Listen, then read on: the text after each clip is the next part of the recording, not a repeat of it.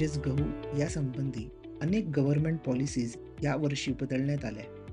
गव्हाच्या किमती खूप वाढल्यामुळे काही पॉलिसीज राबवण्यात आल्या. त्याचा इफेक्ट महागाई कंट्रोल करण्यात तर झालाच. पण त्यामुळे शेतकऱ्यांना तोटा झालेला आहे. आणि हा तोटा छोटा नाही आहे बरं का. तब्बल चाळीस हजार कोटींचा तोटा शेतकऱ्यांना गव्हर्नमेंटच्या पॉलिसीजमुळे झालेला आहे. का? कसं? आणि ह्यासाठी उपाय काय हे ऐकूयात.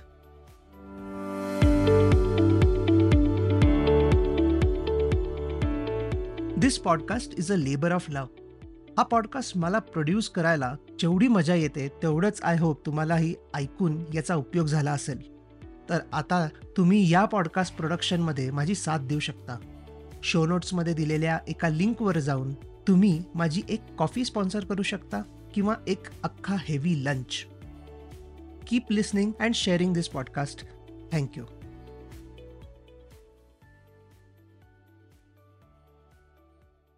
food inflation control करण्यासाठी सेंट्रल गव्हर्नमेंटने काही पावले उचलली आणि त्यामुळे भारतीय शेतकऱ्यांना सुमारे चाळीस हजार कोटी रुपयांचा नुकसान झालेला आहे.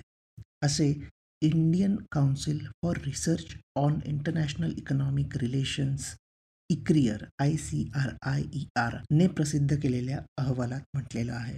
ही गोष्ट तेव्हा गंभीर झाली जेव्हा फेब्रुवारी दोन हजार तेवीसमध्ये गव्हाच्या किमती मागच्या वर्षीच्या तुलनेत पंचवीस टक्क्याने वाढल्या होत्या. म्हणजेच व्हीट इन्फ्लेशन पंचवीस टक्क्यावर होतं.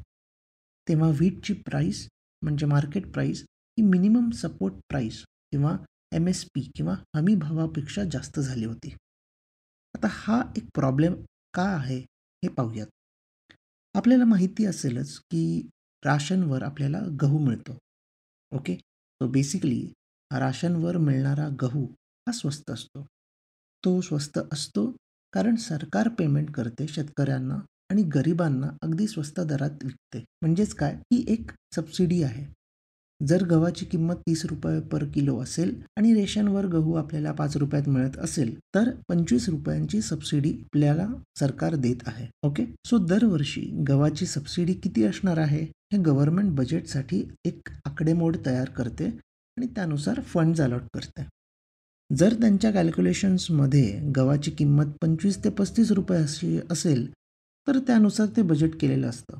पण अचानक जर ती किंमत पन्नास रुपये वगैरे झाली तर काय? तर बेसिकली दर किलोमागे गव्हर्मेंटला गव्हर्नमेंटला ॲडिशनल पंधरा ते वीस रुपये खर्च करावा लागेल. Which is two thirds more than the planned amount दोन तृतीयांश सबसिडीचा एक्सपेन्स सरकारसाठी वाढेल. याचाच अर्थ जर अन्नधान्याच्या किमती वाढल्या तर जसे आपले बजेट्स बोंबलतात तसेच सरकारचेही हे गणित बिघडतं. आता यावर काय उपाय आहेत? पहिलं म्हणजे गव्हर्नमेंटने त्यांचा रेव्हेन्यू वाढवून हा एक्सपेन्स करावा सो दॅट नेट इफेक्ट एवढा होणार नाही. दुसरं म्हणजे त्यांना स्वस्त दरात कुठून तरी गहू आणायला हवेत सो दॅट जेवढी मार्केट प्राईस आहे तेवढी त्यांना द्यावी लागणार नाही. तर पहिला ऑप्शन जो आहे म्हणजेच एक्स्ट्रा रेव्हेन्यू जनरेट करायचा तो काही पॉसिबल नाही आहे कारण बसल्या बसल्या सरकार ॲडिशनल रेव्हेन्यू जनरेट करू शकत नाही. सो गव्हर्मेंटसाठी ऑप्शन नंबर दोनच योग्य आहे. जर त्यांना नेट बेसिसवर सरकारी तिजोरीवर ताण आणायचा नसेल तर. तो ऑप्शन आहे कमी दरात गहू आणणे. आता कमी दरात सरकारला कुठून गहू मिळणार आहे? तर त्यात पहिला ऑप्शन आहे इम्पोर्ट म्हणजेच आयात करणे. आणि दुसरा ऑप्शन आहे देशातल्या शेतकऱ्यांकडूनच कमी दरात विकत घेणे. सरकारने दुसरा ऑप्शन चूज केलेला आहे. तो म्हणजे देशातल्या शेतकऱ्यांकडून कमी किमतीमध्ये गहू विकत घेणे. हा आहे आजचा मेन मुद्दा. सो आधी लक्षात घेऊयात की सरकारने इम्पोर्ट का केलं नसेल? म्हणजेच पहिला ऑप्शन जो होता तो का निवडला नसेल? यात तसं बघायला गेलं तर पॉलिटिक्स सर्वात महत्त्वाचं आहे. नरेटिव्ह किंवा एक इमेज बिल्डिंग जी आहे ही खूप महत्त्वाची होते.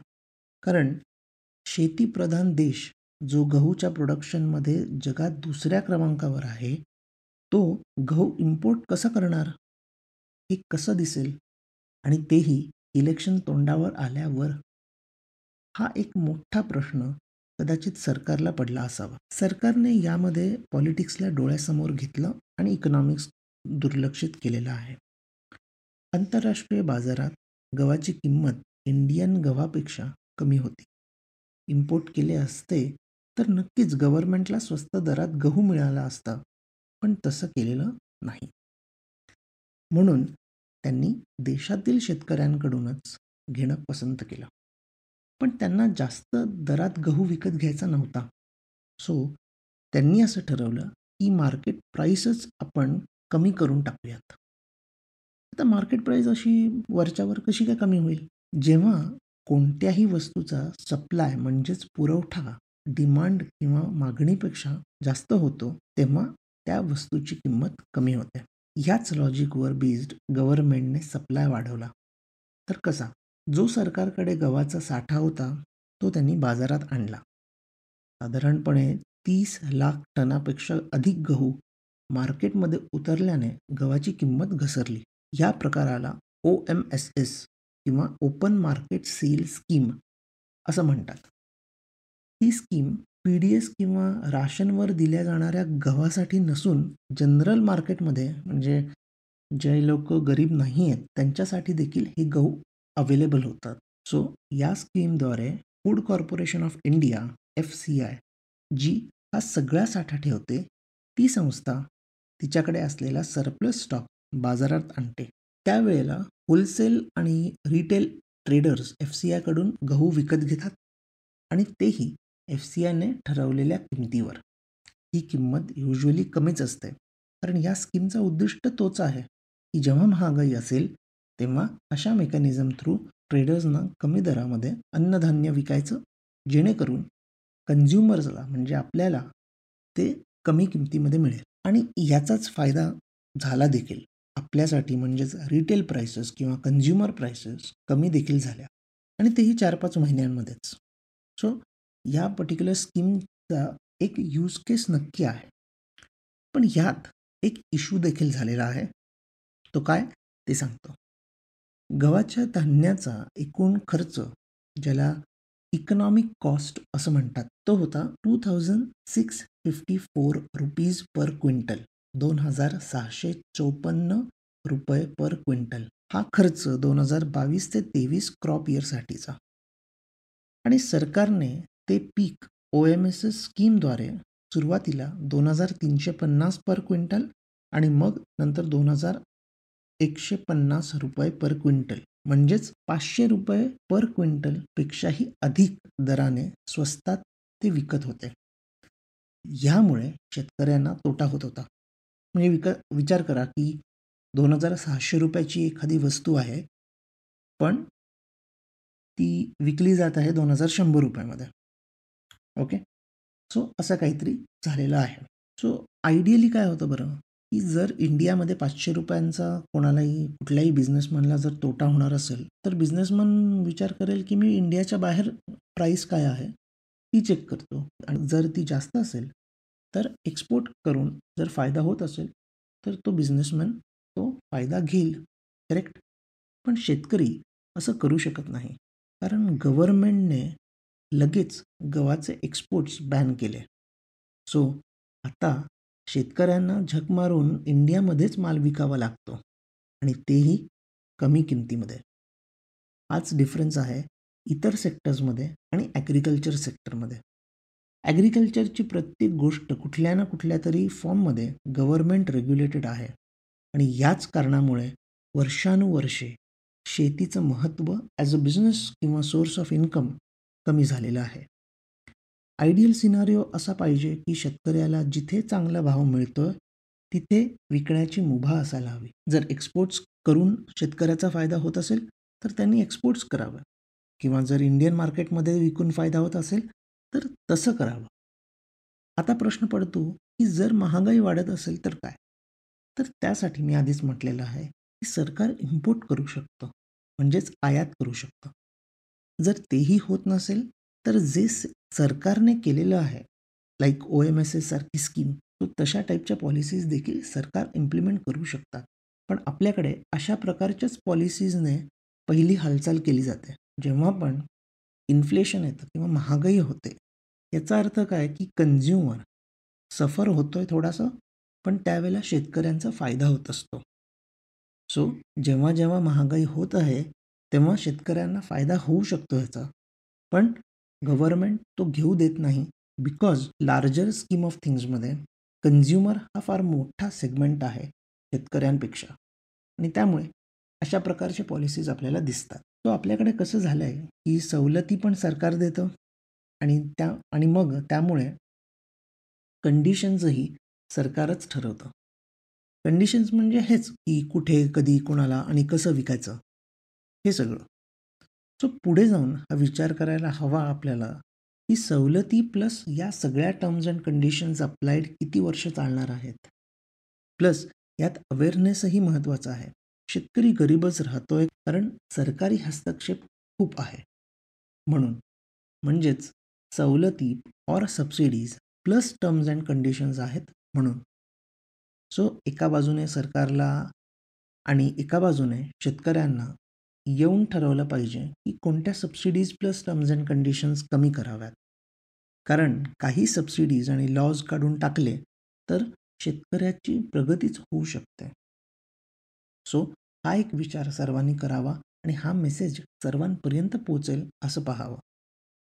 यात आणखीन एक गोष्ट अशी की एक दोन वर्षांपूर्वी तुम्हाला आठवत असेल की शेतकरी आंदोलन झालं होतं. ते आंदोलन काही नवीन कायद्यांविरुद्ध होत आहे. ते कायदे कोणते? आणि त्याने होणारे फायदे व तोटे हे मी माझ्या एका आर्टिकलमध्ये मागे लिहिलेलं आहे. त्याची लिंक मी या एपिसोडच्या शो नोट्समध्ये देत आहे. तर त्या नव्या कायद्यांमध्ये असं लिहिलेलं आहे की शेतकऱ्यांना इंडिपेंडन्स मिळणार आहे. की ते कसं कुठे आणि अशा प्रकारे त्यांचा माल विकू शकतात. त्या आर्टिकलमध्ये मी आणि इतर बऱ्याच एक्सपर्ट्सने असं म्हटलेलं आहे की या संपूर्ण नव्या सिस्टीममध्ये डायरेक्टली आपल्याला जाणं कठीण आहे. त्याआधी अशी काहीतरी पावले उचलायला हवीत जेणेकरून ते ट्रान्झिशन सोपं जाईल. याचंच उदाहरण की गव्हर्मेंटला वाटेल तेव्हा धान्यांचे एक्सपोर्ट्स बॅन करायचे किंवा एसेन्शियल कमॉडिटीज ॲक्ट लागू करून टाकायचा.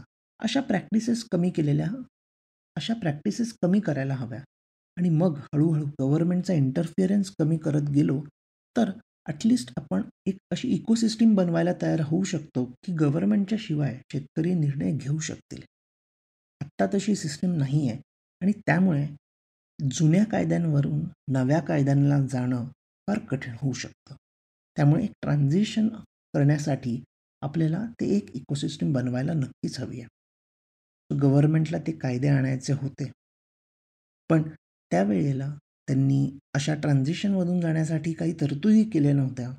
आणि हे कायदे रद्द करण्याचा जेव्हा निर्णय घेतला त्यानंतरही त्यांनी शेतकऱ्यांशी नीट चर्चा करून आणि या तरतुदी पुढे कशा प्रकारे आणाव्यात यावर फोकस केलेलं दिसलं नाही.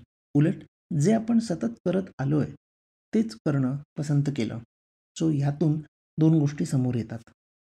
एक म्हणजे त्यावेळेस जे कायदे आणले त्याची ग्राउंड लेवलवर तयारी कमी होती. दुसरं असं की गव्हर्मेंटने कदाचित ॲग्रिकल्चरल रिफॉर्म्स त्या सोडूनच दिलेले असतील.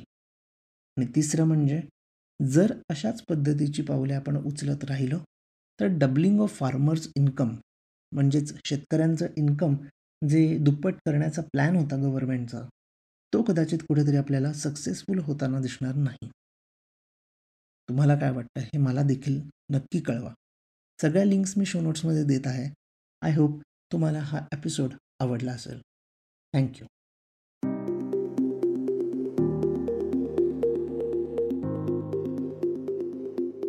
तुम्ही हा एपिसोड स्पॉटीफाय ॲपल पॉडकास्ट ब्रिंच pods Gaana Jio Saavn Amazon music Wynk music apps icon गलीच्या वेबसाईटवर आणि कुठल्याही लिडिंग पॉडकास्ट ॲप्सवर ऐकू शकता. मी दर सोमवारी नवीन एपिसोड घेऊन येतो. तुमचा फीडबॅक आणि सजेशन्स शो नोट्समध्ये दिलेल्या माझ्या ब्लॉग लिंकडिन किंवा ट्विटर अकाउंट्सवरून मला नक्की कळवा. See you in the next week